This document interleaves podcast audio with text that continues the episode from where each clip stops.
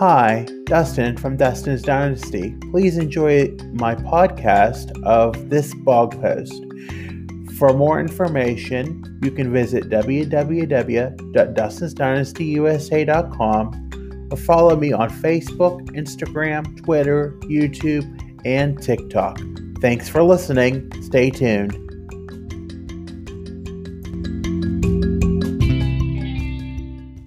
We are narrowing down to the point that masking orders will be going away in my state. However, that doesn't mean wearing a mask is totally wiped off the slate of the American culture. Establishments, at their govern choosing, may elect to mandate the wearing of masks, whether or not you are fully vaccinated. While things are winding down for me, I still chose to keep my guard up. It can be so hard when an autistic person such as myself has to change his routine from one thing to another. The pandemic has brought forth such a change that has become challenging for me to realize what is indeed supposed to be normal because I have moved twice in the pandemic and am still trying to get a feel of what is normal in my new world. I remember last week my moan and I dined in a fast food restaurant in our town that previously daunted with all kinds of reminders about wearing a mask, limiting use of tables and areas and social distancing in certain areas. When we over the past weekend, those signs have disappeared and the only thing present was the face shield at the order counter. Most other establishments in my community are trying to regain a sense of normalcy, however, with government incentives, this inhibits the ability to hire employees to meet the demand of those who would like to patron their establishments. For instance, the grab and go pizza establishment near my house is known to close several days a week, and the local sub shop is only open a few hours as there is only one employee there, and the fountain has been out of order for some time, which makes me wonder if it will ever get fixed or will the establishment close permanently. In my end of the world, as of this writing for my transportation, specifically for the day program, pre-screening is no longer required prior to boarding. Capacity has been increased to the maximum limit.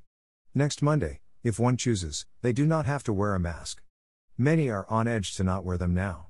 While it has been pressed that us members are on the honor system as far as self reporting if we become ill or have signs of illness, I do not totally have faith in persons being honest not because I don't trust them, but several members are coerced into coming to program regardless if there are visible signs of illness. There are several theories out there about COVID. What we do know for the majority is that universal masking does prevent a great deal against other COVID. I personally believe that wearing a mask is a personal choice that must be respected among each other. We simply do not know the conditions that each and every person on this planet has or their comfort level being in public. For every story we hear about autistics having difficulties wearing a mask, I know and hear of several autistics like myself who have no difficulty in wearing masks when necessary.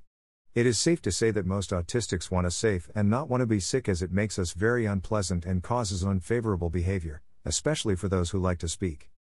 I encourage any autistic person who would still feel more comfortable wearing a mask in whatever situation that they feel that their risk of illness would be compromising to please do so. No one can tell you not to wear a mask simply because they don't think you want to. Any person should have the right to make their own judgment in how to govern their safety. If they are unsure, seek out the help of a trusted professional or friend/family member. For all you know, you may feel comfortable in a mask for other reasons because it gives you protection for other reasons and for that I encourage it because sometimes I feel that way too. The last thing that anyone wants, more so an autistic person, is to end up in a medical facility with a host of changes with the inability to see their loved ones and supports as often as they need to. We are fighting COVID the best way that we can, and I want to thank the autism community in general from my platforms for being ever so patient in a world that has been a host of scary changes over the past 15 months.